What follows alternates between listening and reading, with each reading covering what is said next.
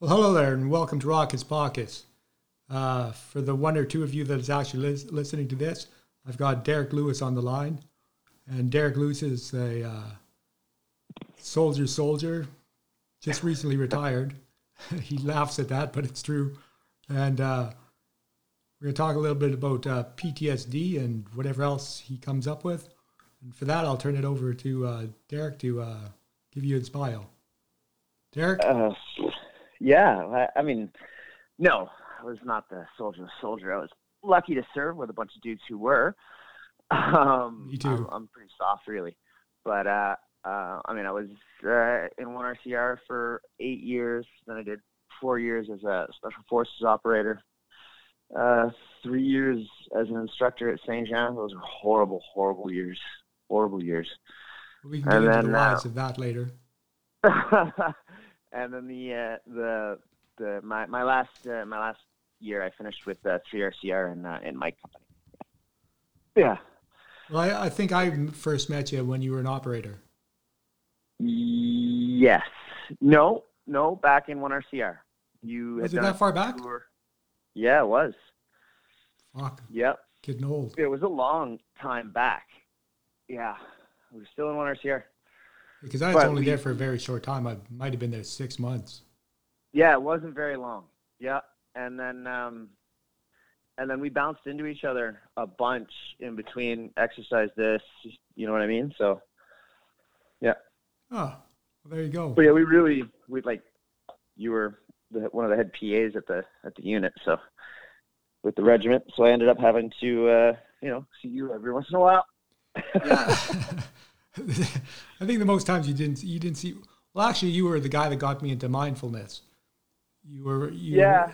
You were one of the patients that I had that uh, I thought well, mindfulness. What I knew about it at the time, I thought it might help me with uh, with guys with PTSD and helping them give them some tools in their toolbox to deal with uh, Yeah, stress. yeah. My last, my last little bit. Uh, I mean, I didn't fucking know it, right? I mean, of course, I had no idea, but I was, I was like blowing apart at the seams. You know what I mean? So, uh, yeah, my last year was not stellar.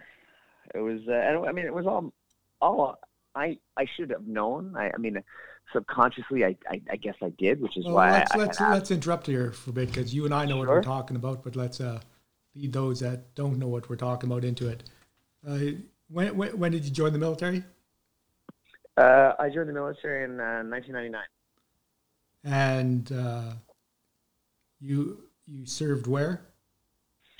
Uh, Afghanistan. Two uh, tours, Three times. three times. Yeah, three tours. that, that was more than enough. Yeah, it was it was good. Yeah.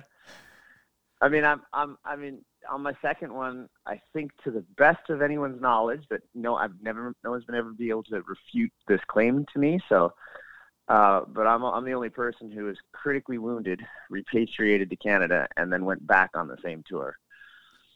Yeah, So, yeah, what two was enough, or what- three was enough. three, three was more enough. Especially what you you did you were you received the uh, Meritorious Service Medal, didn't you not? I I received the meritorious service medal. Yes. Which you didn't mention, and uh, of course you wouldn't mention it, so I got it here. Uh, your citation. your your citation, because you're fucking too humble, uh, reads on September 3rd, 2006, Corporal Lewis uh, Lewis Company was advancing across the Ar- Arghandab River in Afghanistan when it came under enemy fire from a defended position. They quickly incurred several casualties. While the fight continued around him, and despite he- being wounded, he assisted with the assessment, treatment, and evacuation of the other casualties until his own injuries forced him to stop. And your own injuries were uh, pretty serious. Demonstrating exemplar, demonstrating exemplary perseverance and devotion to duty, Corporal Lewis continued in spite of his injuries and helped save the lives of his fellow soldiers. So that's kind of an important piece to leave out there. I wouldn't want it to be left out. So Right. was that your that would have been your second tour? Yeah. Yep. Your first tour was pretty uneventful. Oh, well, it wasn't uneventful, but it wasn't like our second tour. It was uh, it was up north in Kabul, Yeah. and uh, it was uh, it was by the end of that one was when we started realizing this wasn't going to be Bosnia. Yeah. And, and by Bosnia, I don't mean like early Bosnia. I mean like everyone had sort of settled into this, like even Kosovo. You know, everyone had sort of settled into this little idea that you know show up and shake some hands, give out some blankets, some water, and everybody's going to be okay. Yeah, the Dayton and Accords then, had been signed. And then uh, and then uh, you know uh, the the suicide bomber jumped on the Iltis with Jamie. Right. And and that that pretty much I think that was the bubble kind of burst, and then of course um, when the liberals hithered and dithered and couldn't decide where we were going to go in the next campaign, and we got stuck down south in Kandahar, and that first, you know, Patricia battle group went through, and people realized, oh shit, this is war. they're like going, real war. And they're and most of us are all pretty excited about it because that's what we signed up for. Well, yeah, of course. I mean, that is exactly what we signed up for. I mean, it's like a football player that only ever gets to practice. Yeah. You know, you never ever get to. You don't go to the big game never get to play the big game. No matter what, you're never going to play the big game. Well, or so the theory goes. You're you're how old? Uh, right now I'm 42. Yeah, 42. well, I got a couple years on you, but uh, I, I knew join, when I joined up. Being a, being older, one of the older guys who joined up, I was 25 when I enlisted, and uh, people ask people that were close to me, family and whatnot, said you could get killed doing what you're doing, and uh, I I'd given it thought. Unlike many guys who are you know 18 years old coming in, oh gosh, they're invincible, and don't think yeah. about that shit. And strangely enough, the military doesn't point that out to you. Uh, no, no, it doesn't. No, it doesn't. Um, it does it does point a lot of stuff out to you, but the fact that you might die, not very often. And I found uh, I found that when it does, when the army does try to to explain that you might die, they do it in such a like grotesque manner. you know what I mean? Just like, and you might be exploded into a million bits, covering your best friends in your blood, but that doesn't matter. You're like, what? What? What are you talking about? Back it up to the red mist part. right? You know, can we go back to the yeah? Why am I in pieces? I don't understand. what so, uh, what were the injuries you incurred? Um, I had uh, most well, my left tricep tricep was uh, mostly removed. Yeah, and I had the uh, hamstrings on my left leg uh, severed, and I still have um, shrapnel embedded in the back of my left knee. So so much for MRIs and things like that. yeah, well, those are. It, it's not too bad, but uh, it depends on on how I go in. Yeah, yeah. So no. Uh, and I still shrapnel. I still shrapnel floating around somewhere in my bicep as well. Or no so uh, head me. injury though. Uh, well, concussion say, perhaps. So like, yeah, so I want to say no, but at the same time, no one was looking for TBIs back then. Right. And I did have uh, uh, an 81 millimeter anti-tank gun explode next to my head. Yeah. So, was I diagnosed with a TBI? No. Did anyone ever look for a TBI? No. Should there maybe have? Mm, probably. I, probably. I, I've seen you both at your, if not worst, certainly at uh, a high point in your bitterness. Um, but. I mainly remember you as a guy who was pretty uh, not gung ho, but you you tried to put a positive spin on things, and you had like the rest, most soldiers had a kind of a dark sense of humor, and you you seem to have relied on your humor quite a bit. Would you say that's accurate? What do you mean? Sorry. Would you say you're the kind of guy that uh, relied on uh, dark humor oh, quite a bit to get yeah, through it? Yeah, yeah, yeah. You gotta make you gotta make jokes, man. If you don't, if you don't, if people aren't laughing, they're crying. So you know I mean? That's that's a fact. Right? Like so. I mean, if you don't make, and, and honestly, if you're if you're not willing to make self-deprecating jokes and cut yourself down to the bone, then don't be making jokes about other people. Exactly. You know. But as long as you as long as you can sparse it in with just enough of hey, I'm a piece of shit too, well, it's all right. Yeah. Well, we work with some outstanding pieces of shit over the years. Um, I'm sure we could both Uh, yeah, I got lucky. Uh, man, I I look back on my career, dude, um, and the people I worked under, uh, who or who who uh, I learned from, or who had trained me, depending on you know what situation. Some of those guys ended up being like literal legends in in, in the battalions or or in the Canadian forces wide, really yeah. and I somehow I was lucky to be standing there when when shit was happening for for them or under them or you know I got to learn from them, so it was pretty cool. Yeah, I, I would agree. There was some outstanding uh, people, and, and in the early part of my career, like I spent uh, the first less than three years at the Field Am proper, and then went over to the Airborne Regiment. And what after disbandment, it of course became three RCR eventually. And Yep. the guys that came from the Airborne Regiment to three RCR, uh, won't name any names, but they were some outstanding individuals. Like uh, Yeah, Uh, yeah, yeah, yeah, hundred percent. Yeah, they were, as you say, legends within within the battalion, um, who who went on to some great things. Uh, say even uh, JTF, they Yeah, they were rising stars. You know, guys. I know guys from the hill, not so many from CSOR, but the guys from the hill who have multiple uh, uh, stars of valor cur- uh, um, yeah. awards. No, yeah, for sure. Some some guys with some brains Like- and some big balls. Yeah, yo, bigger than mine, man. Yeah, I. Uh, Look, I've examined you medically. I can't comment on that. Oh, they're tiny. That's fine. Goes with my small ego. You've got you've come to to agree with that, have you? Or come to, to But uh, uh, okay, we're not here to bust each other's balls. My uh, no, well, maybe we are. So maybe. your bio, how long did you uh, spend in the military? Uh, 18 mm, something months before they, 18 years and something months before they, uh, they told me they no longer required my services. Jesus, it would, they wouldn't keep you around for the extra two, eh? No, they wouldn't. Uh, even even though I was um, in Sydney, there was a. Uh, I had been posted to the JPSU at Sydney. That uh, thanks to the uh, the medical system and uh, 3RCR, Yeah. um, they posted me instead of to my nearest JPSU. They they had helped to get me to the JPSU in Sydney. Um, but there was a position uh, with the Sydney, uh, the Highland Cape Breton Highlanders that was unfilled at Master Corporal position. Right.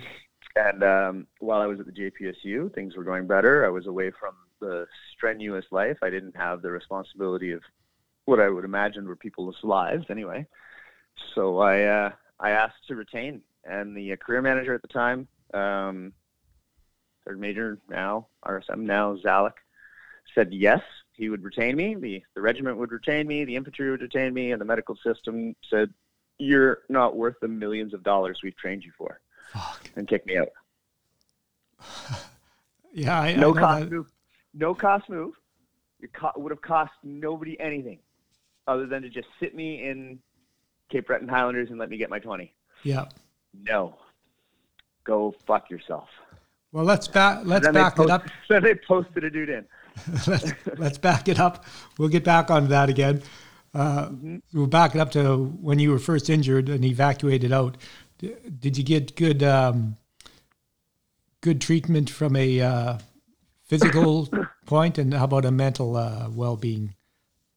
Um, physically, uh, uh, man, I, I okay. So uh, Landstuhl, fantastic. Yeah, awesome place. If it wasn't for uh, for the surgeons in Landstuhl, and uh, I mean this is good. This is going to sound morbid, but and thanks to the years of experience uh, they had acquired by 2006 from fighting in both Afghanistan and Iraq, um, it's only because of them that I even kept my left arm. yeah, Initially, when I went into surgery in Kandahar, the uh, because the damage looked so extensive, they thought they were going to have to amputate at the shoulder, but uh, the bone was still intact. So they decided to pack it, keep it, and see if the surgeons in Landstuhl could could keep the arm, and uh, they could. Yeah, they they've done a fantastic job. They've pretty much worked on the timeline they gave me, which is about 20 years before I'll start losing most use of it again. yeah, But you know, it's 20 good years. yeah. I remember you got a cool scar out of the whole thing. Yeah, yeah, a little bit. That, that is one thing about war. It advances medicine by leaps and bounds. Um, oh my God, yes. So, yeah, both trauma. I, well, mostly trauma medicine. Yeah. I mean, you can't, you can't, you can't take a better testing ground for any new technique in trauma than an actual battleground, and, and shit will travel fast. Yeah, and new new innovations like they say, well, we'll, we'll try it out. What have we got to lose, kind of thing, right? Yeah, like um, like cat tourniquets and the Israeli bandages and, yeah. and combat gauze. Like that stuff is really like super smart. Like how fast we went from you know actual uh, um, QuikClot. Yeah. Right, where you pour this powder that could get in your eyes and that was know, hard to remove surgically. Burn dudes die. You know what I mean? Yeah. To the to the infused gauze. That I mean that happened in like a blink of an eye. Years. Like blink of an eye. Boom. Done. Yeah. Tested. Combat effective. Go. Well, even wow, tourniquets, you'll remember in the early part of well, my training as well. Oh yeah. Um, no tourniquets are last last ditch use, and then suddenly, yeah, fucking everybody gets a every tourniquet. Every time you put it, yeah, every time every time you put a tourniquet on, they're gonna have to amputate everything beneath it. Yeah. Uh, really? Has it been nine straight hours before necrotic flesh? Yeah, no? I think we got longer no? than that. I, I, I, haven't. I haven't in that time released some pressure to get some blood. No, I'm a complete idiot. Yes. Okay. but uh, yeah, that that has has gone. So you got looked after fairly well initially uh, medically, but was yep. any anything uh, for your mental health looked at? Uh, Is it even discussed? Not, bedside no, kind not of thing? really. Do you know what? I'll, I'll be honest. I'm like, no, no one really checked in. I mean, at the time though, I was so like laser beam focused on I was going to go back on tour. Yeah. I was returning to my company. That uh, I don't think that any sort of mental check would have done anything. Then you're just super focused on a goal. Yeah. Which I guess it, which at the time, I mean, was and looked, I mean, looked healthy, looked good right? So yeah. well, I, I, they, they didn't really check. I do remember though that I remember being frustrated with the medical system uh, because I felt like it was too designed to like allow people to not go back. Does that make sense? like I, I didn't under, I didn't understand why I had to fight so hard to go back on tour when when our when our well, if you read all the Latin under our um, flags and badges, it's we're there to uh, get the soldier back into the fight as quickly as possible. Well, yeah, and that's what I thought the medical system was supposed to do. Right. But, but when I got back to Canada, it wasn't doing that at all. Like the biggest, I, I mean, I remember, you know, being told, you know, you don't have to go back. You could just stay. Everything will be fine. Like no, my job is this, right? Yeah, like yeah. I remember fighting, having to to go back, like fighting the system, and I remember being weirded out by that. Yeah, I uh, on a on a much lighter uh, scale, because our job is as medics, or medical types, conserve manpower, power, manpower, and get them back into the fight, and you get so many uh, touchy feely types who think, well, this guy doesn't want to be going back in. There. Why are we sending him? And uh, that, that, that attitude first struck me. Now, as you're speaking, I done the uh, Iron Man or Iron Warrior, as it's called now, and getting out of the uh, getting out of the canoe, I was seized up, and I was I was in some discomfort. I won't call it pain. Talking to you, I definitely won't call it pain. But no, I, no, no, that hurts. the, the, lactic acid had built up, and it was a son of a bitch. And I had these yeah, two young man, medics going. Trying to get that shit moving is yeah, uh, it's so hard. And I got yeah, I had, no, I had yeah. these two young medics going, "Well, you can't go on. You're you're hurting too bad." I'm like, "Fuck off!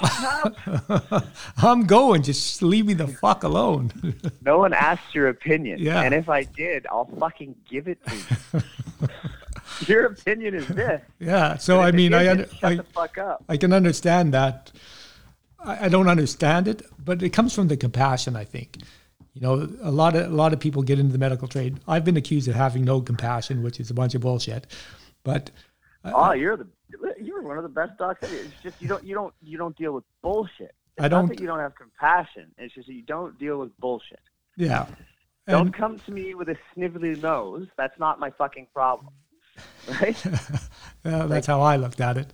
Here's some over the counter drugs that you could just literally have asked me for instead of this fucking hour long appointment where you're trying to get out of work. Like, fuck off.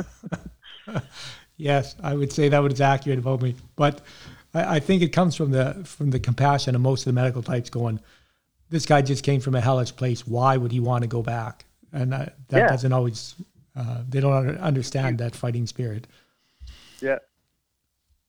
which is which is unfortunate. So sorry to interrupt you on that.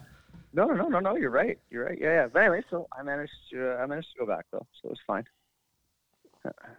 And that I was the only one to. I was the only one to do it. I was. Uh, let's see. What was my timeline? I was wounded on the third. I was home in Canada by the tenth, and I was back in Kandahar by the sixth of December. fuck. I didn't know that. That was a quick turnaround. yeah, I used um, I used an experimental thing. Um, uh, they they used it was it was experimental for what they were using it for, but it wasn't. A, it's not an experimental uh, machine. It's called the VAC machine. Yeah. The um, yep. So generally, it was used, you know, on uh, stomach ulcers for larger patients and stuff. But they had uh, they had thought it might be useful in uh, healing uh, tissue damage rapidly from trauma, and they were right. Yeah. It, some again, some good studies came out and said, yeah, this works. Yeah, exactly. Yeah. So And I was I was the first to volunteer. so. never volunteer for anything. Well, it was either that or maybe not go back. So I was like, "Fuck it." I'll take. It was very uncomfortable, super uncomfortable. I don't know if anyone knows what it's like to have a vacuum cleaner on their on their open wound before, but it's it's really it's It- definitely can keep you up a little bit at night. Yeah. it's not something kinky you're going to develop an affinity for. No, no, you're definitely there's no there's no safe word for that one. Yeah. Pamplemousse, pamplemousse. um, so you got you got wounded. You Yep. got treated fairly well. Um, Yes. Mental health didn't really have much to do with you. Somebody probably gave you a brief along the way there. Yeah, well, I had to see the Padre. In Yeah. order to go back, I had to see the Padre. And I mean, with the Padre, he was just like, basically just asked you, like, what are you going to have to do if you got to shoot some people again? And I was like, I'm going to shoot him. Padre, listen, I, like, that was only a couple months ago. I'm good to do that still. Like, I, I wasn't a bad guy, wasn't upset because I was shooting people. I'm, I'm here because I, you know, forgot the duck part of my infantry training. Yeah. What uh, do you recall your first shoot don't shoot decision? I can recall mine clearly. Like, do you do you remember the first time? My yeah, um how was it? Well, I mean, I remember very clearly. Um I remember very clearly like the first real firefight on Medusa would be like that was I remember that those. Um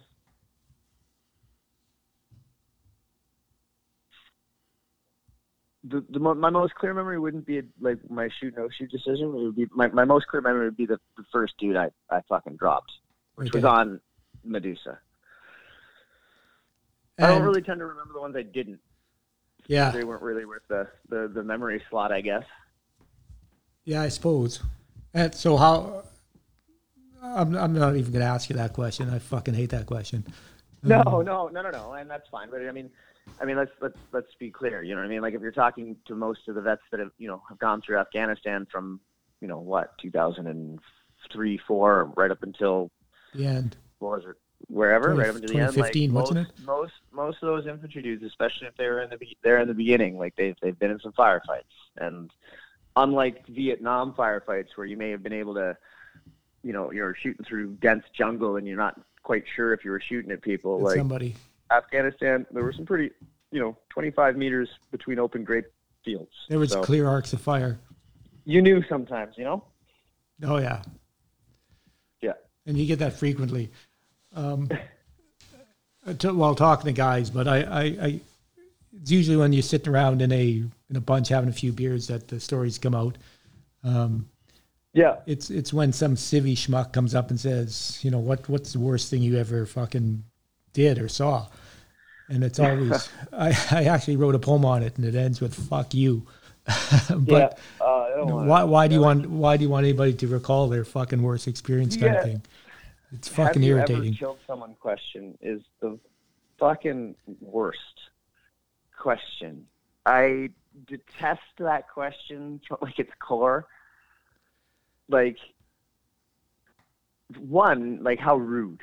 Yeah, like how like I'm no I you know what I mean? I, I drag my knuckles and, and breathe through my mouth. So I'm not exactly the smartest cookie in the bunch, you know what I mean? But I I carry at least shit and I do it over and over again.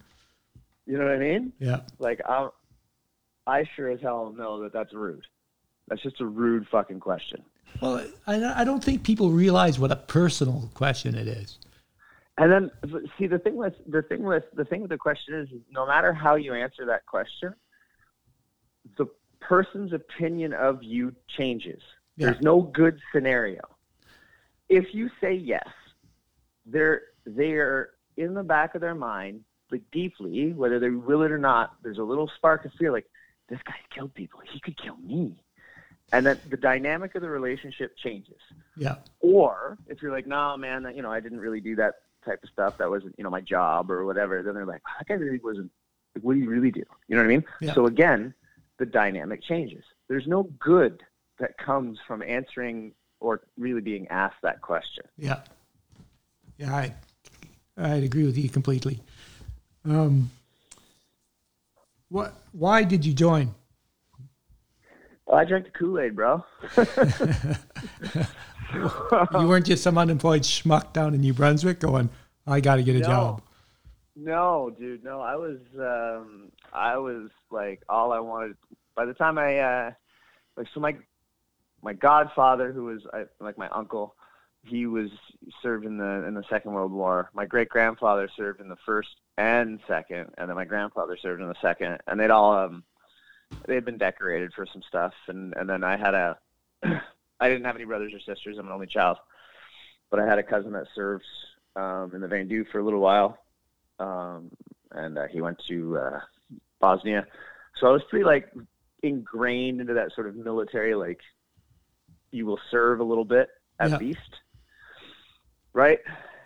And uh, so yeah, once I uh, got my shit together and was able to join because I wasn't exactly the best student, and by student I mean like I just didn't go. Um, I mean I got got my GED there, the old GED Yeah, join the infantry, and uh, which was all I wanted anyway. I remember having like a 30 minute interview with the the naval recruiter who was like just trying to was get you on the ship. inconceivable to him. No, well, it wasn't even just ship. He just he was just inconceivable to him that all I really wanted to do was infantry. I, I can't remember what other trades or even some other other army trades that he had offered, and I was just like, no, sir, like I qualify for infantry. That's that's what I want. Like, you know what I mean? He was very baffled at the time, but whatever. I got it. Yeah, I went to. I uh, I asked for infantry infantry as my first choice, and uh, artillery and armor, I think, or armor and artillery, whatever it was. Yep. And uh, my test scores came back, and I'm sitting across from the recruiter, and uh, says says here you want to be infantry, and he was a Patricia, and uh, he says here you want to be infantry, and uh, I go yeah. He said, well, shows on your testing here you're not very good mechanically. You're not mechanically inclined. Well, that's true. I can't really fix shit worth shit. I can't do that either. And it, somehow they took me. in Yeah, but wait oh, for it. Wait for it. Yeah, I don't know. lied to you. So he says, if your if your vehicle broke down in the field, you wouldn't be able to fix it, would you? And I go, no, no, I probably wouldn't. Well, that's probably infantry, not the trade for you then. Little did I know at the time the fucking vehicles were rare to be seen or found anywhere, and I wasn't going to be Right. fixing it anyway. You know, there's a whole trade dedicated to that. yeah, exactly. But fuck, what did I know? They didn't show mechanics in the war movies, right? No, they don't show those. Yeah, they don't. Or when they do, it's like the last ditch guys that they grab from the, the you know back of the motor pool. Yeah, yeah. To, to throw like, in the "What's that? back. That's Joe. It's like Black Hawk, Hawk Down, where they're throwing cooks and mechanics into the truck to uh, make up for the fucking lost Rangers they had. Dude, what are you gonna do, man? Yeah, Shit we need a cook down. up front. Fucking rifleman first, bro. do you remember that saying that you guys got a hard on for in basic? Yeah, the whole "I'm a rifleman too." Well, now it's time to fucking get your heart on. Yeah. No, I don't want to go. no, I, to their credit though, to their credit, honestly, I, I don't think I've ever read about a situation where where you know second line or third line units were were called to the front line that didn't you know do their job and do it as well as they could. Oh, You know, absolutely. I mean, I've never heard of them fucking. They go, "We'll all make fun. We can all make fun," but you know, it's not really true, right? Well, Bastogne and uh, a couple other World War II, uh, and probably Korea as well. I remember hearing some stories. They Yeah, called up the cooks and the fucking Tons, dude. yeah, There's you break through the line. Someone's got to hold them somewhere. yep. You know what I mean? And what it's sure as fuck not the nurses. You know what I mean? no. It's gonna be like it's gonna be your mechanics. It's gonna be the cooks. It's gonna be the fucking you know the clerks. Ain't no paperwork getting done. You got to pull some triggers, yeah. right? That's uh, Ron- Medics are always. I mean, you're always a medic's a medic's a medic. Like you're you should never be a rifleman. If you're being a rifleman, we're things have gone like, to hell. You're really in trouble. Yep. It's like in that uh, in Saving Private Ryan where they go pick up that clerk to come along with them, and he's carrying his Yeah. fucking typewriter. Yep. You aren't gonna need that, pal. Fucking get rid of it.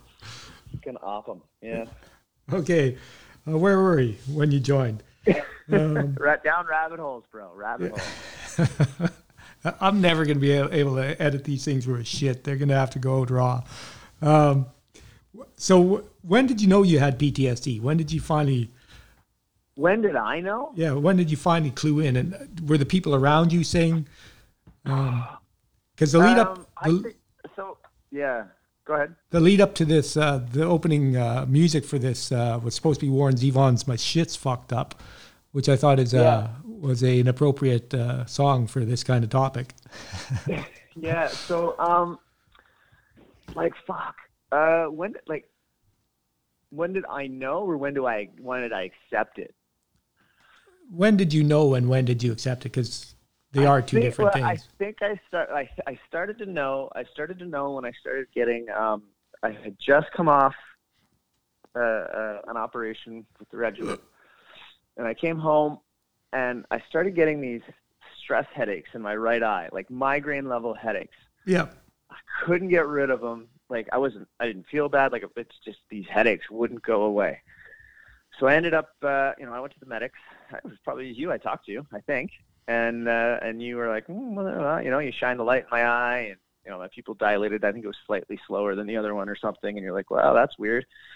And I went up to the doctor, and the doctor's like, "Oh, we're gonna send you for scans." And I was like, "Okay, cool." So I went to the Pembroke General there, and they they they give me the the old so I want to say CAT. The CAT scanned me. Yeah. And I think they gave me an MRI too after the CAT scan. And then um, and then the doctor was like, "Yeah, there's we can't see anything wrong. Like you're still getting the headaches. I'm like, these, these things are excruciating. They they don't really stop. You know." he's like, okay, well, you know, well, there's some other stuff we could try. And he's like, yeah, come back here tomorrow. I think he said like the next day at like 11 o'clock. I was like, Yeah. yeah, okay, cool. And it was like a Tuesday, and everyone from the regiment knows Tuesdays at 11. Um, anyways, yeah, the uh, I ended up having to go speak to the the headspace and timing doctor, um, Munston at the time, and uh, Frank. believe- yeah, and he's like, so uh, here you've been having headaches. I'm like, yeah, like super hurts. I can't can't do anything. He's like, cool. Well, why don't you tell me about you know? And he just started. I can't remember the conversation yet, but we eventually worked it out. And I remember talking. We ended up talking about stuff that happened in 2006 and my survivor's guilt issues and shit, and my inability to handle stress uh, because of that Yeah. well, I had I had started creeping in. It was too much just for my brain to, to handle, and I was getting headaches. So um, uh, that's really honestly that should have been my clue. That, that that really should have been my like my my moment of like okay, now what? But really, instead of that, I ended up uh, spending kind of a little more time. Not as not as long as I I think I, I really should have been side checked uh, then because I was still at the unit, still operating Yeah. but uh, I, I wasn't. I'm, and I blame. uh, Honestly, it has nothing to do with the, the the regiment. They didn't they didn't make that call. That was a the, the doctor made the call with with my input. Like I was quote unquote, yeah, no. Otherwise, I'm still doing fine. Yeah. Otherwise, right? But I, I mean, I really wasn't. I wasn't handling the stress. My job really wasn't getting done. I was in, uh, you know, uh, that was two IC position, and, and I wasn't, I wasn't pulling my weight, and I knew it. Yeah. You know what I mean? So that that ended up me asking my way out. Um, but I mean, before that, I mean, yeah, uh, I really knew I had PTSD. I'd say the the like really like fully accepted would be the uh, fall of I want to say 2011, maybe 2012. I can't remember. So five or six years after the Arghandab incident. Yeah, yeah, yeah, yeah. I was. Uh, I had uh, I had uh, asked for the the posting, just saying, yeah, I thought it would be better. I mean, but the real reason was I was going somewhere where no one would know me, no one knew anything about me. There'd be no one to check in on me, Right. and I could be alone to do what I wanted, do what I needed to do in my mind. And what did what do you think you what at that time did you think you needed to do? Oh my, I I was checking out, dude. I was checking out. I uh, I was crushed. I couldn't I couldn't operate anymore. Yeah. Um, I was facing some serious disciplinary issues at the school because I had recall, yeah. lost control. I think we spoke to you. Yeah. uh, Hmm? I think I spoke to you while you were at the school there about that. Yeah, well, I mean, now I say serious discipline issues. I mean, we'll talk about what what happened, but um, so yeah, I was facing uh, uh, at that point. I guess I'd say I was facing. Yeah, I had chosen court martial. Yeah. Um, and so you know, like in my mind, I'm like, here I am. I used to be this badge operator. You know, working with some of the best dudes in the military. Badass. You know, I'm getting decorated for for my dedication to duty and service. You know what I mean? And now now here I am in this one bedroom shitty apartment and I can't even teach troops like you know what I mean? yeah. So I was I was Gutted. ready to fucking. I was ready to to check out for sure I was. Yeah, that was the plan. And you had the plan. I mean, it wasn't the it wasn't the plan I talked about. It wasn't the plan that I would have ever verbalized at the time. Yeah. But deep inside, yeah, that was the plan. Yeah. And how did you get through that? How did how did I get through it? Yeah. Because you're obviously here. Yeah, well, yeah. Uh, so uh, true story. My uh, my dog didn't let me. So Your dog? here I am. Yeah, my dog wouldn't let me do it. Yeah. Fucking A. She's still here. She's still kicking. 11 years old, Oakley. For any of my friends who listen to this, they'll, they'll know. I, I mean, I don't tell that story very much, and you know what I mean. I don't. But yeah, my dog really basically kept me from doing it. So Well, I don't know how common the dog part of the story is, but your story in a broader sense is is often uh, told that that suicide is something that they considered very seriously as a way of of just ending what they thought was going to be an unending stream of shit. Uh, I, I just I wasn't I wasn't so concerned with the outcome of the of the uh, things like the court martial. It was just that I was even there. Yeah, Like, how do I go from what I was, or what you pictured Right. yourself as. Or what? Yeah, or what I I had thought of myself as, what what I had envisioned myself, what I had worked as a goal towards. Like, I joined the army with every intention of being SF. Yeah, Like that's all I really wanted, right? When when when we didn't have a green SF, all I wanted was was my Pathfinder torch because that was as close as you could get. I never really wanted to do the the black stuff ever. yeah, I was always a, like the green stuff was always my what used to give me a hard on as a kid. yeah, yeah, and uh, yeah, so you know, what I mean, I had, I had worked so hard to get there, and I had, you know, I thought I was this thing, this this other person, and then at the same time, you know what I mean? Like it, that's it's a false thing, and I mentally couldn't keep that pace anyway, and I burned hard. Excuse me. And I, I'm I'm not sure if you realize yourself just how many guys uh, from that unit have have burned and will be burning because of the tempo is incredibly high, and Yeah. they like you and many others have denied that they they've got this problem. They might they might have been told they have the problem, but they're in denial, and they just keep going out the door, keep going out the door, and the damage accumulates. Yeah, well, I mean, and again, though, again, and because uh, I'm not, I'm never, I will not, I don't want to speak ill of the of the regiment uh, and the boys. They they they are very frank. There's a lot of testing, and dudes like it's on them because we fucking lie. We weasel out of it. Yeah, absolutely. We fucking we. It's not that the it's not that they're not looking for it. It's just that I mean these are a bunch of dudes who are hired because they were smart and could think outside of the box anyway. Right. So they're not falling into your typical traps. They know the question, like, do you drink more than two beer an occasion. Like, no, of course not. I only drink two, the first and the last. Ha ha ha. right? Like, they're not fucking stupid. when I, it reminds me, uh, when I was, uh, I had to see the doc reference my uh, my issue, and uh, she's asking the uh, typical suicide screening things, and uh, I interrupted her halfway through, and I said, "Doc, I used to ask all these questions.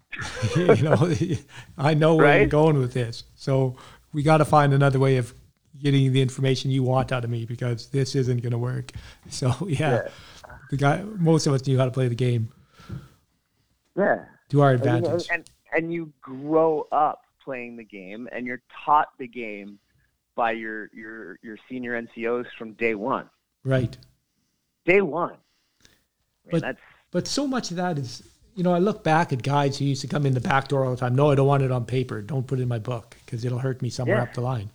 Fuck, it's going to hurt you more. And I told I've told the troops this, you know, in my last ten years in, say, um, it's going to hurt you not to get everything put down on paper because somewhere along the line it's going to accumulate. Something on you yeah, is going to break. physically, yeah, physically, it's always best to get it on paper. Yeah, but because the army, the art, nah, nah, and this is where you and I are going to disagree, right? No, because we might. The army fucking the army understands how to deal with a broken something. Right. As long as it's a mechanical thing that can be fixed. Yeah because if it can be fixed, it can be put back into service. Right. Right. And the other thing is, is not only not only not only can they fix it and put it back into service, so they understand and focus on that. They also, in the back end, because they've caused you pain, they've broken their toy. The VA is supposed to give you money, but the the army does not understand the brain. It doesn't understand that it can't be fixed, so it tries to treat you the same as someone with a broken leg and I'm not someone with a broken leg. Once your brain melts, it's melted. That's it. That's done. There's no fix. There's no drug that puts him back to service. There's no therapy that's really going to make him work. He is going to crack again. You may be able to build a, a shell, a very thin shell, like they did with me. That's even how I managed to go to 3RCR. Yeah. But as soon as I deployed again, that shell fucking crumbled because here I was in charge of troops and I couldn't handle the stress. Yeah, I guess I managed to get I managed to get through that tour, and I crumbled again, and that was my career. But I, I know for a fact, um, guys were screened and suspected with um, a mental illness or a mental stumbling block, if you will, and uh, the brass ignored the uh, ignored the recommendations, and boys were being yeah. sent out, and and that's, that's that's an army wrong right there. Because given time, not everybody, but given time, um, guys can recover from mental health issues. Um, and and if and if you're if you're if you're not letting the giving the guy time to heal, and you're right, maybe it'll take years. Um, and army doesn't have years. No, they don't. And but certainly they should have had an extra two years for guys like you, for instance, to to work oh, through issues. Yeah, I mean it it it boggles the mind a little bit that way. You know what I mean? I, I think about how much it costs just to put me through selection, and then how much it costs to put me through course. Yeah. And then all my follow-on training, and then all the courses I did regular Army side first, like I recce and you know basic mountain ops, and I, you know what I mean? Yeah. They they, they dumped a lot of government money into me.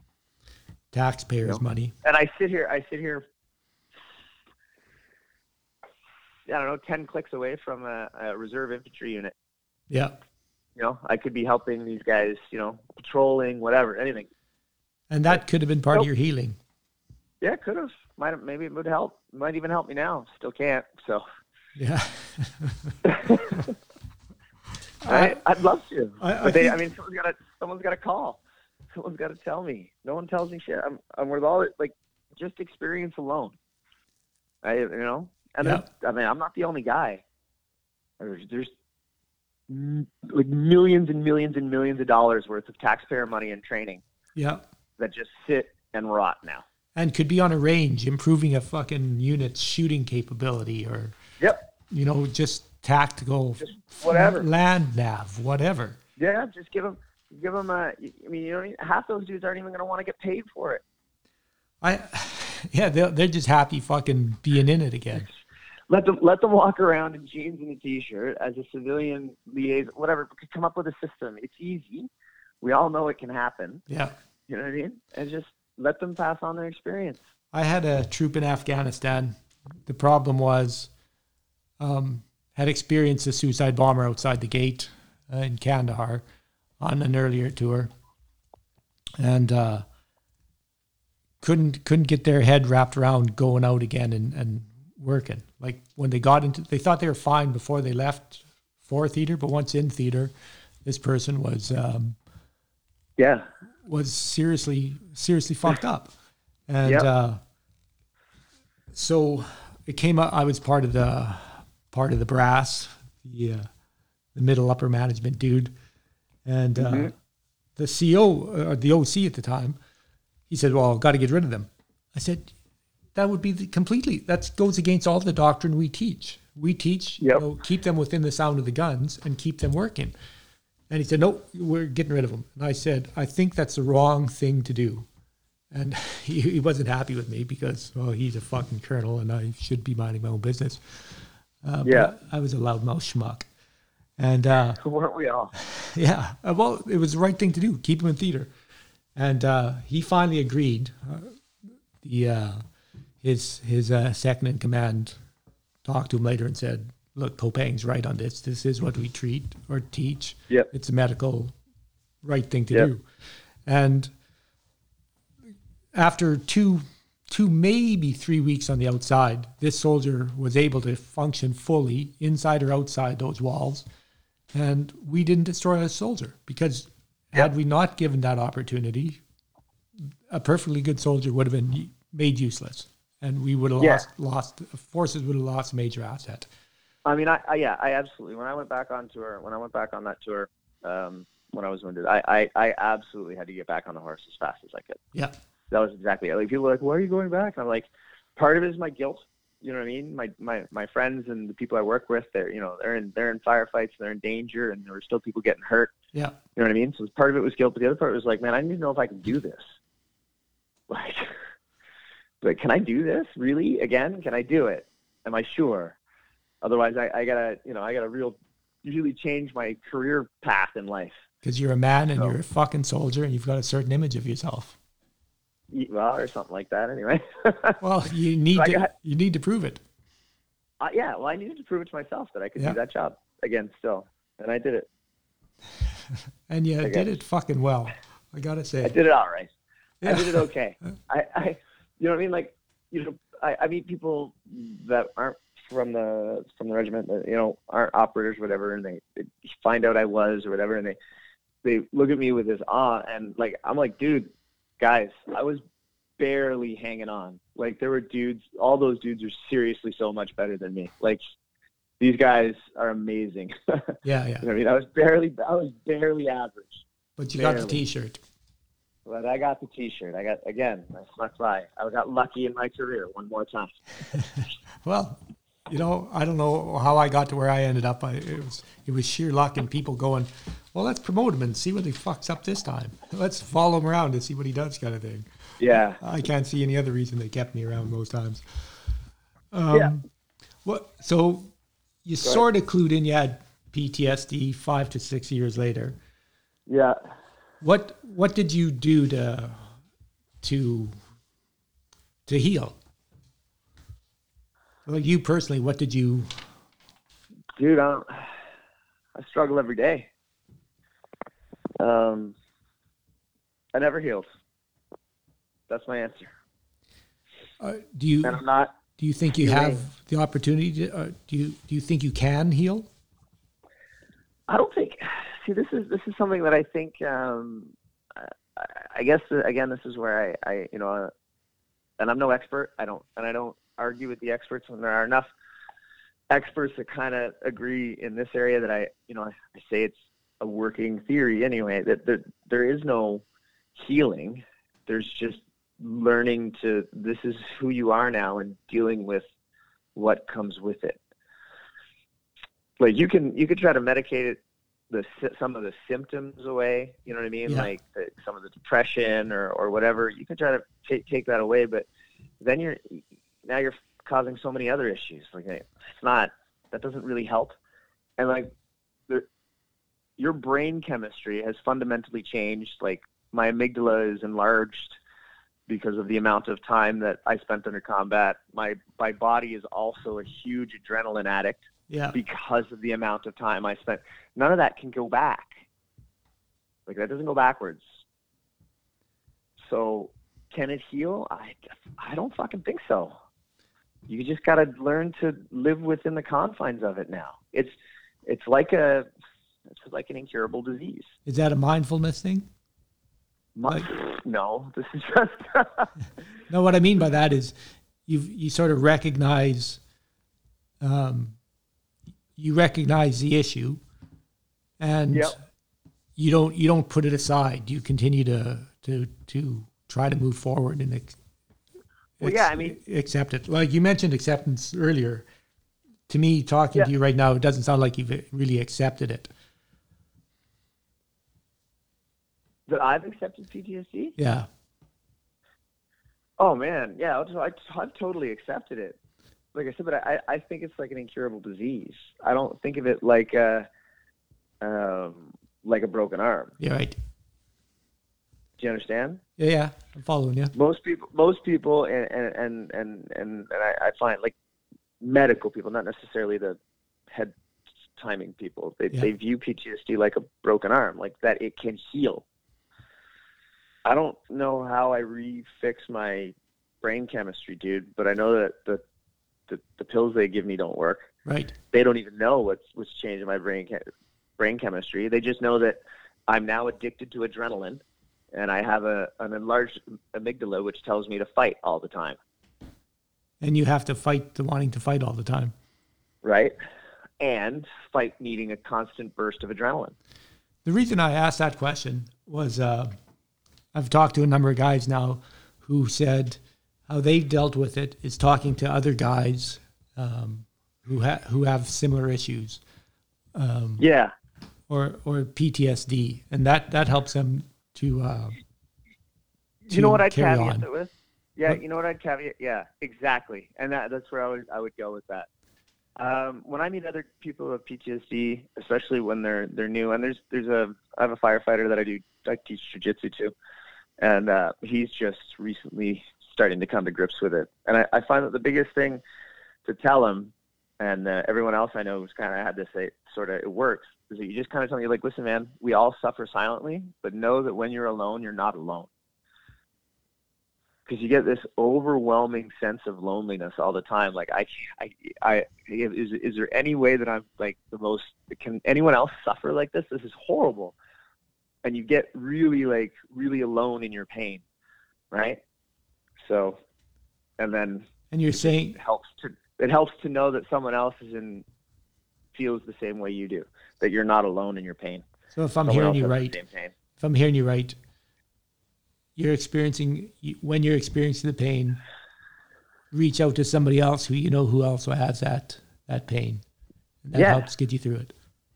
Well, they understand, right? Like yeah. you, like you can talk to your shrink all you like, but your shrink wasn't there. Right. You know, we all know that, right? Which was one of the maddening things about end of tour when you'd come out, out of the out of theater and there'd be that group of padres and socio- sociologists and psychologists and tell us God. your fucking problems. My problem is you're not letting me get to the fucking beer I want right now. You know, yeah. you have no idea what just happened. Why am I going to talk to you about it? Yeah, I. Uh, you see that? You see that guy behind you holding the large bottle of Jack Daniels? Him and I are going to have a conversation. You Get the fuck out of the way. And I don't want a tea. Yeah. well, one, one of the other things uh, some of the boys mentioned to me is, and something you're doing and maybe aren't recognizing the, the helpfulness of it. You're doing the, the taekwondo and the, the combat combat. Um, so Brazilian Jiu Jitsu. yeah, Brazilian Jiu Jitsu. taekwondo. sorry, I, I, I, was thinking. Uh, I was trying to think combat uh, combat sports. Combatives. Yeah, I, I still have my hand in the uh, in the in the army. In that I uh, I'm lucky enough to uh, to be allowed to referee um, the uh, combatives championships that they have in Petawawa every year. Yeah. Well, some of those guys yeah. that have told me that they said keeping fit has been a great, great way of dealing with the stress of it all. Uh, yeah, honestly, fitness huge. Um, I, I know there's a lot of there's a lot of vets um, that get out of the army, and like even long before they got out, they they gave up on the uh, they gave up on doing the. Uh, Oh yeah, that makes sense. Oh, sorry, I just realized I have some lights off. But I need to, light bulbs. I need to change. I was like, what the fuck? Anyway, like the butterfly. Yeah, yeah. Long before they leave the army, they kind of gave up on their, themselves and their body. And that, I mean, how do how do I blame them? It's hard. Yeah, shit's hard. You do that for years and years. You stay fit. It's fucking hard. But anyway, staying fit, yeah, it, it helps for sure. Uh, self-image wise, I think is probably one of the keys. How do you mean that way? Oh, I mean, most uh, most guys I know, or I would say I know, like somewhere inside they're they're prideful of how they look or how they used to look. Yeah.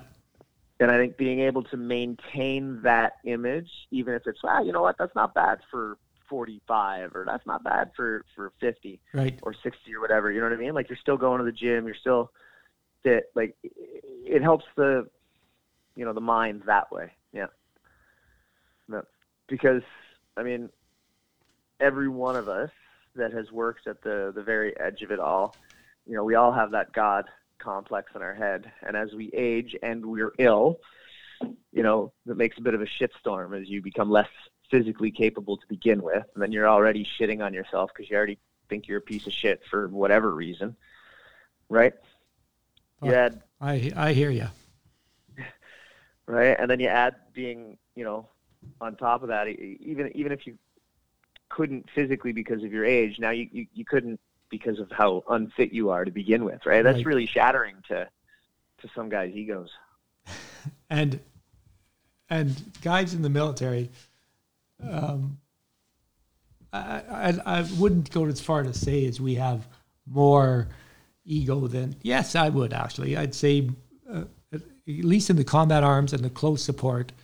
Um, the, the the egos are quite quite large, and yeah, man, it's it's. You have to think you're the best to be the best. Hundred percent. Not just that, but I mean, it's the the especially in the infantry. I mean, when you're talking like the infantry, when you're talking combat arms, it's one of the few things that really doesn't encourage you or want you really to mature, because a mature person doesn't charge a machine gun nest. Do you know what I'm saying? Yeah, like, uh, I was just trying to decide if I wanted to argue with you on that part. I mean, they can. Don't get me wrong. Don't get me wrong. And there's maturity. Like you can be a mature infanteer, but I've never met like most infanteers I know. They, no matter how old or mature they are, they, they're still immature people in some way, shape, or form. Like, and it's not a it's not a negative. Do you know no, what I mean? No. That's not a negative. I'm I'm as guilty as anybody else. I still laugh at fart jokes. You know what I mean? Like, and but you see what I'm saying? There has to be that level of like, and then you build in that sense of invincibility. Yeah. Right. Yeah. Like, do we ever practice losing a section attack? Fuck no. Fuck no. Right? So you, you automatically think you're gonna win anyway. We so beat the Fantasians every fucking time. Every fucking time. Yeah. Every time they fold, no problems. Cut through their lines like butter. I, I, I got to say, um, as far as I'm concerned, um, a medic with a rifle company or platoon is, was the best fucking job I ever had. And I was fortunate enough over my career to spend the majority of time with, with the infantry. and uh, it, it, it was a fucking blast, especially if you did your job well, and uh, you know you, you weren't a complete fucking idiot. The boys accepted you, and you got to go and Yeah. blow shit up. Yep. It was outstanding. But a good doc. I mean, there was a good doc. There's good docs, right? There's the docs that knew when you know the dude, even if he was sick, is like, "No, I'm fine, doc. Like I can get this done." You know what I mean? And Yeah. the doc's like, "All right." You know what I mean? And then there's the shitty docs that are no, you got No to get off the line. you're either incompetent, right? I mean, that's the worst, Yeah, right? I, well, sin number one is not being able to carry your own kit. Like, and keep up with the troops. yeah, if you can't carry your own shit, like you're in trouble to begin with. Oh yeah. And that's that's not a that's not a sex thing. That's across the fucking board. Yep, absolutely. Like, if I don't care if you're a woman, I don't care if you're a man. Like, carry your fucking kit. You show that you can carry your kit, and then the boys are gonna start to offer to lighten your load. Oh. Otherwise, you're gonna fucking suffer. If you make other people carry your kit, you're gonna suffer. If you let other people carry your kit, you're gonna fucking suffer. I, I'll be fucked if I'm gonna turn over any of my kit to somebody else to carry. That's true, but at least we're not gonna give you an extra belt of C6 because we need you to carry it. No, but you'll give me an extra flak jacket to fucking jump out of an airplane with, because fucking the the JM fucking can't have it on him at the moment or something. Fuckers. Well, yeah, but that's because you you're gonna have time to get rid of it. I gotta do perimeter security. I want to get rid of my fucking IVs that I pack around all fucking exercise. Anyways, we're fucking rabbit holing it again. Um, what what uh, what I got here? So for self care, you basically kept yourself fit. Um, have come to the realization you've got got a condition. What do you, I, I yeah I guess you call it a condition, would you? yeah well I got the condition. I mean, I'd be I, I'm like I'm like Animal Mother, and I'm not the only one. I'd be fine if someone threw hand grenades at me for the rest of my life. Yeah. Yeah. Fair enough. You know what I mean? Just Yeah. one one firefight a day. That's all I ask. It's not too much. Well, you know, th- three in a week or something. Well, I, yeah, I mean, I can one a week. I mean, at this point, I'm I'm worse than a crack addict. Yeah, I'll take one a week.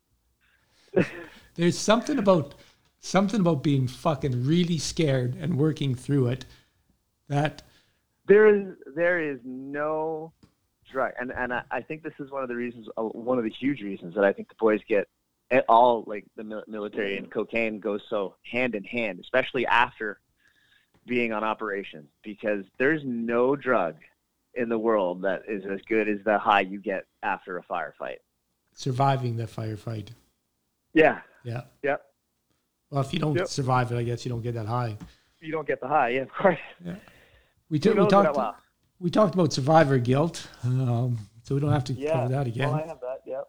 Yeah, that's Um, the thing. That, I co- that that makes for some complex post-traumatic, well, severe post-traumatic stress. Is that something you've sort of come to accept? Oh God, no. No. no, if I if I was to say my, my biggest my biggest stumbling block in any sort of healing is uh, is my survivor's guilt. Yeah.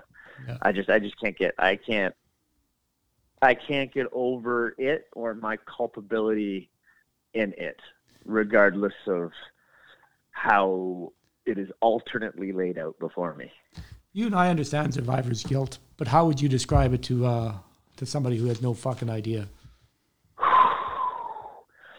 Uh, well, I mean, one of the, uh, I mean, yeah, well, wake up every day wishing you.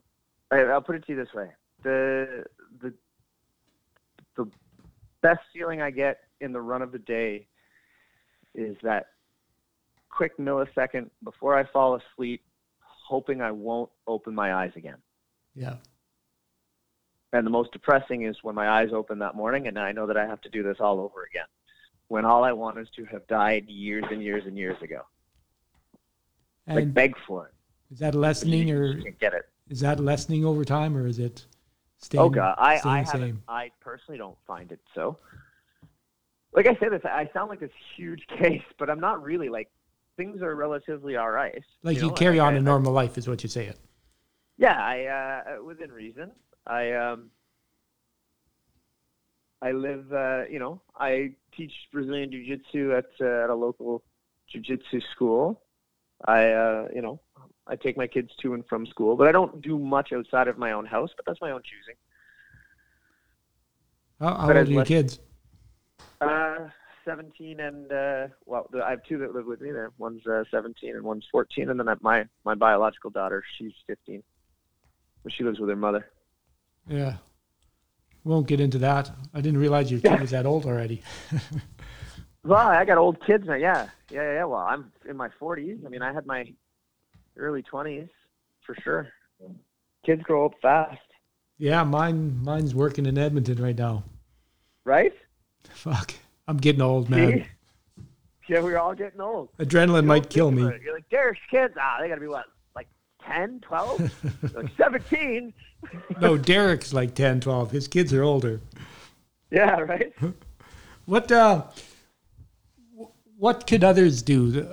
Um, friends or family that of a of somebody who's suffering through PTSD or I don't want to say suffering through it, trying to come to grips with it. I guess Living with it. living Living with with it. Yeah, yeah, living with it.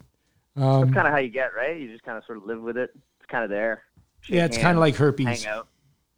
Yeah, sometimes you sit down, have a drink with it. Sometimes it's cool. Sometimes it's a big dick. Let's not get into the big dick conversation. I, I just had a I just had a interview with a couple of girls and we were talking about sex and I asked the question does size matter, and uh, size definitely mattered to the one girl. The other girl wasn't so uh, fussy. That's because she's only been with people with small dicks. Actually, she she told a story about a uh, an, an officer she dated who had a had a micro penis, and she said she she couldn't work could not work around that. So I fucking love it. An officer with a micro penis. That's the best. I, I'm gonna next time I see her, and I'll probably see her shortly. I'm gonna get a little more detail on that one. Um, Fuck yeah. Names, dates, rank. What Yeah. do you mean now? was he was he a royal? Oh, worse. Can we blackmail him? Yeah, for sure. Get some pictures on the go. Not we blackmail him. Not on the air anyway. All right. Um, how do, it's like, yeah, so you asked you a question I didn't even answer. Yeah. how do I, how do you, how do they deal with it? I don't, you know, you gotta find, you gotta find some things that you, I mean, you gotta find some things that are, I would say, relatively unchanging that you can focus on. Like, you could try and focus on your family, but like that dynamic is constantly going to change Right. and and without realizing it you are approaching the problem from a much different angle than say the regular you would anyway so it can lead to a lot I'm asking. My question is, what can your family or friends do? oh let's hear they do yeah, um tolerance man i guess that would be the answer like I understand when dude has a tone sometimes he doesn't even know he's talking in a tone he doesn't mean it like it may come out like he sounds like an angry dick Yeah. but he honestly doesn't realize that he's talking that way and he doesn't mean it that way. It's literally just how it come, came out. If just a little bit of tolerance for that would save so many arguments. and I don't think I'm the only one who would say that. No, I yeah aren't. Um, I guess, and I, I sort of already know the answer to this, but how, how when you were released from the military, how how was that final release from the military? How did that go? You know how they always go. We're a big family. Um, yeah, well, oh fuck. Yeah, I definitely wasn't treated like family. you're the redheaded no, no. stepchild. Yeah, yeah. So, um, uh, Like start with the battalion itself. Well, I, I mean, I, I left, I left free RCR, so like I was posted to the JPSU. Right. So I wasn't released from the army yet. So they had no hand in my release. So this isn't necessarily their fault per se. Anyway, however, I mean, I'm supposed to be presented uh, like a coin, uh, coin and a scroll and everything on uh, on like parade by the senior royal in attendance if there is one. You know what I mean? Right. And there was definitely royals. There was a senior royal at uh, at CBH. But yeah, I got mine in a brown envelope at home. And then I got uh, what else did I get? I got my actual retirement stuff from from from uh, Trudeau. I mean, I didn't want it anyway, but my scroll from Trudeau, I got that in the mail. I got it all in the mail. I didn't even have a DWD. Nothing. Nothing. Fuck. Turned in my kit. Oh, that shit came in the mail. So the only the only goodbye you got would have been from your buddy still with uh, with the Royals. Yeah, well, I mean, most of them. I mean, there there are people who still probably wouldn't even know I was retired. I mean, I I, I never made a really big deal about it per se. I mean, I don't hide this, You know what I mean? But it's not like I made a big announcement about my retirement. I never put a post up on Facebook talking about how oh, it's No, my first day of the city. You know, I just quietly bowed out. An old soldier never dies; he just fades away. I just faded away. Yeah, that sucks because a lot of guys that that are at JPSU, they just get shuffled out. There's no Yep. and and again, I think I mentioned it earlier to you, or maybe with somebody else. I, I told the guys you got to look after yourself. I said the paperwork, but you got to look after yourself because that bullshit about you being part of the the family, it's Yeah. all fine when you're there as part of the company or whatever. But once you're you're injured or fucking shuffled off somewhere Oh. else, your family is fucked off on you. So the only people I you can count on is your family. You, yeah. The uh, I mean, I remember, you know, they, they talk about. I mean, every every regiment, but you know, everyone talks a big game about family this, family that. But I'll tell you, your first taste of that, if you're in if you're in the regiment or you're or you're at the hill somewhere, is of understanding it is be when you're in, you're in. When you're in, like you hang out, everyone's high fives, and Yeah, this is cool, blah blah blah. But when you're out, you're fucking out. yeah, yeah. you you don't see shit from anyone ever. That's your first like, what's going on? And then like when you leave the army, it's even bigger because now there's there's nobody fucking like your buddies that used to be in. That's pretty much who you'll hang out with now. Is your buddies who used to be retired or who Yeah. used to be in with you. Yeah. Otherwise, you're you're not you're not gonna your buddies who are still in. They're gonna fade out. They just fucking disappear. You're not gonna hear shit. Yeah. That- But the buddies who have retired, you- you'll you'll reconnect with them. Yeah, and I have in a number of ways. Yep. Well, like for me, when I started this, somebody somebody suggested because I write Facebook stories, I'll fucking write some poem or whatever the fuck, Uh huh. and uh, some guys get laughs out of it, and somebody said you should do a pod, and I thought, Yeah. fuck, I don't know the first thing about doing a pod. I could tell a few stories, but I don't want to Yeah. try to just tell my own stories. So I, I put out the, uh, I told my wife, I said, fuck, I'll I'll start a uh, GoFundMe thing because this shit isn't inexpensive. I said, Yeah. fuck, maybe I get 10 bucks. She goes, yeah, right.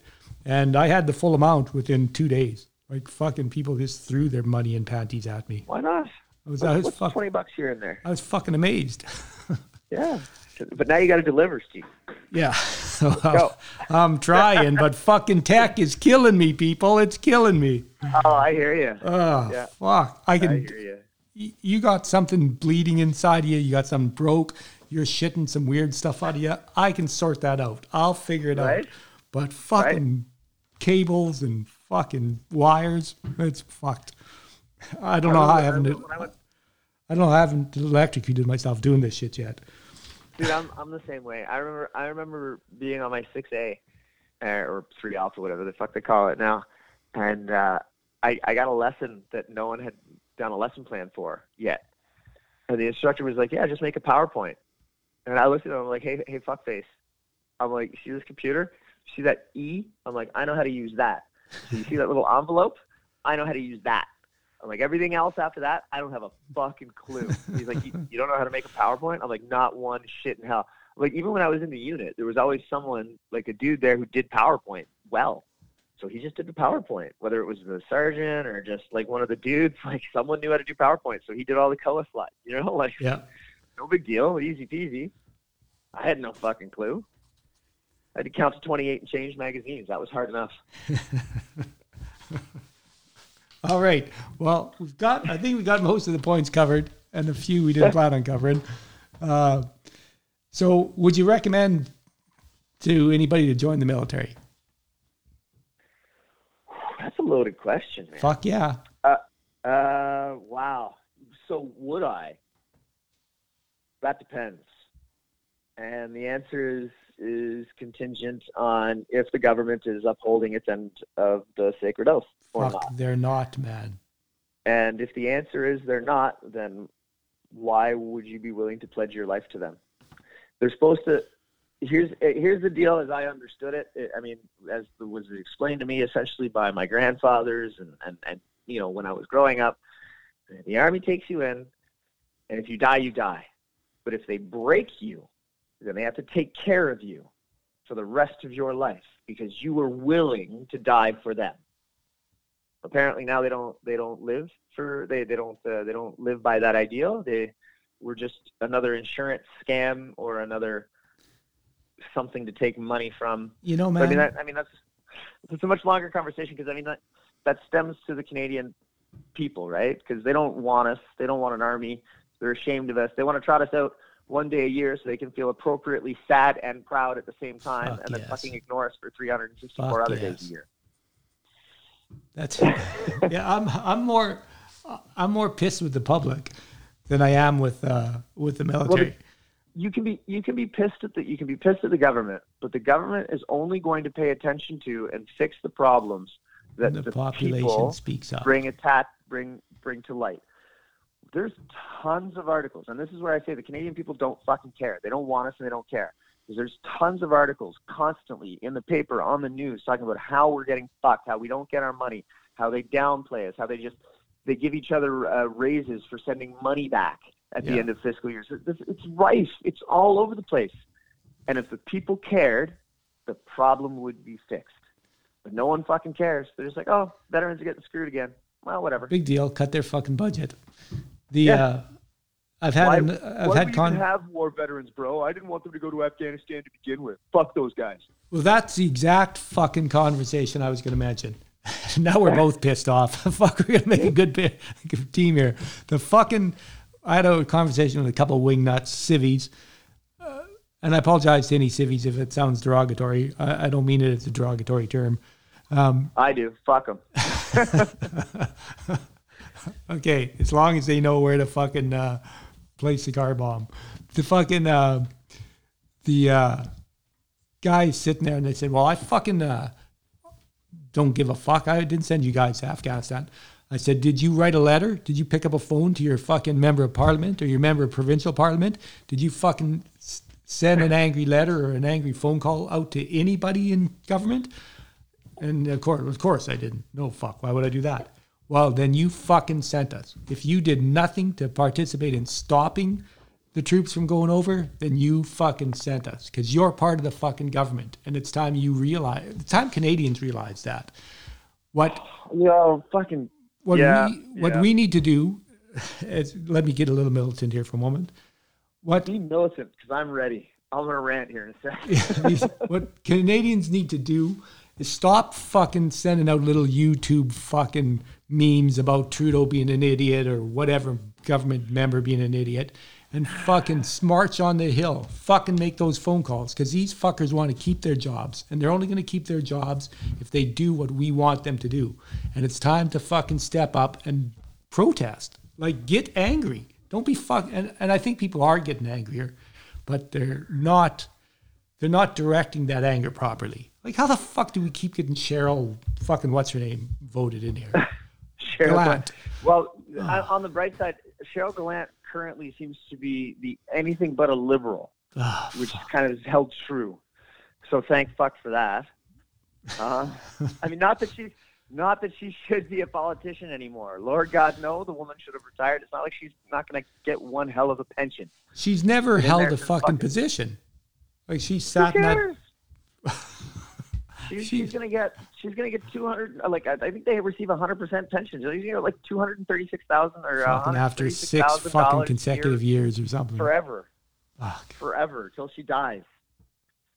Like fuck, just get out of the way. But I mean, at least let another conservative candidate run, right?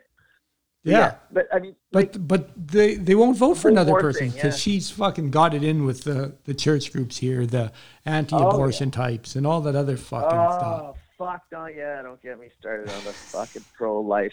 You only give a shit so long as it's in a womb. As soon as it fucking pops out, you don't care one little bit about Yeah, it. are you fucking You're not pro life, diapers? You're pro embryo. Shut the Yeah. fuck up. Oh, and you're probably pro death penalty for fucking uh, cop killers or something too. So you're only pro life when it fucking matches with your little I'm- narrow viewpoint. I'm a, I'm a, I'm a, I'm a, I'm an even type of guy. I'll let you kill anybody.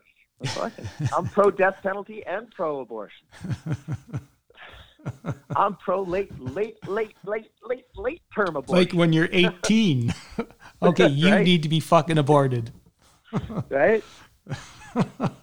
we, we done fucked up. Into the blender you go. Yeah. What? Fuck. Make it a pig slurry. Yeah. No, I mean, politics. Yeah. So driving me fucking nuts to begin with, right? Mhm. I mean, Canadian. I mean, here's the thing. This is like everyone complains of the Trudeau this, Trudeau that, but you got to understand, guys. This is the Canada that Canadians want. Yeah. So there is like, if if you think that Erin O'Toole is going to win the next election, I dude, you we were lucky to get a minority this time. Yeah, absolutely. And we, the, the, the conservatives, the conservatives don't look any better right now. What did they, what did they go and put in place as their leader? Another old white guy. Yeah, it's it's Another time old to- white guy. you can have all of the anti-abortion types in your fucking cabinet. You can have Yep. the keep the immigrants out f- fucking nut bar in your cabinet, but you need somebody up front who can speak reasonably eloquently, and they don't have fucking any of that. You know what? You know what? Here's the thing. This is how I knew Justin Trudeau was going to win the first time. The Liberals figured it out. You don't need to be a politician. You need to be young and advocate for the blanket minority groups, constant, right? So you got to be pro LGBT because this is what millennials care about. Governments only exist, right, at the at the bequest of the people, right, to Yeah. represent the people. Most of our society now, in areas that count in voting, are millennials. Trudeau and his liberal government represent exactly what those millennials want Yep, neo-socialist capital, neo-socialist democracy legal Ish. pot. ish. I mean, I, I- I'm not sure what the term for what their aim is here, but it's a neo-socialist. I want to say democracy because of a vote, but I don't. I mean, fuck, I don't know if they even care if there was a vote, so long as the social part was taken care of all the time. Yeah, I- I'm all I'm all for uh, you know looking after you know that social safety net and all that. But what got me was my voice is going here.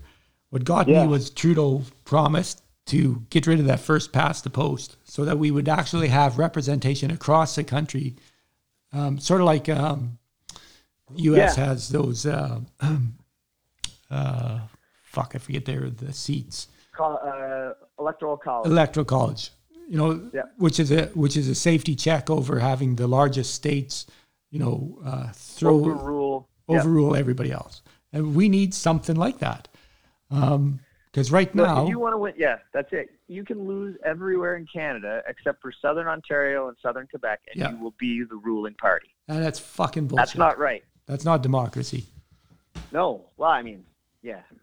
well i'm sure there's enough angry fucking vets out there and i guess that's two of us at least we can start our fucking own party and overthrow this fucking nut house oh gosh. anyway on that on that note i'll leave the last word to you what do you got to say Uh, I don't know, man. What, what do you want me to talk about? What do, you, what do I get to say? That's a an open-ended question, right? I don't Fuck know. yeah. Nothing much. I mean, uh, yeah.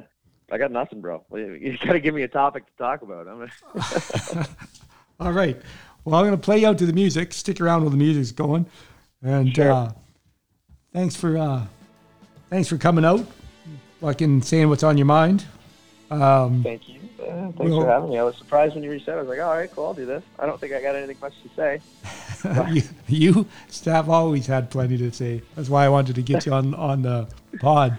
I don't know when this is going to come out. Um, once I figure out the bugs and shit, and I got a few more people to interview. So thanks a lot, folks, and uh, one or two guys that might be listening to this. We'll uh, we'll talk to you later. Thanks for coming out.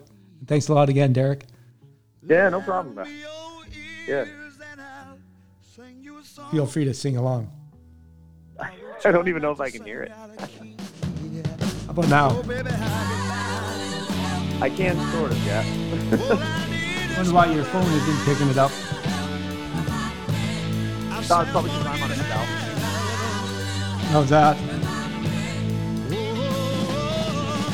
Anyways, we're fucking out of here now. Have a good one.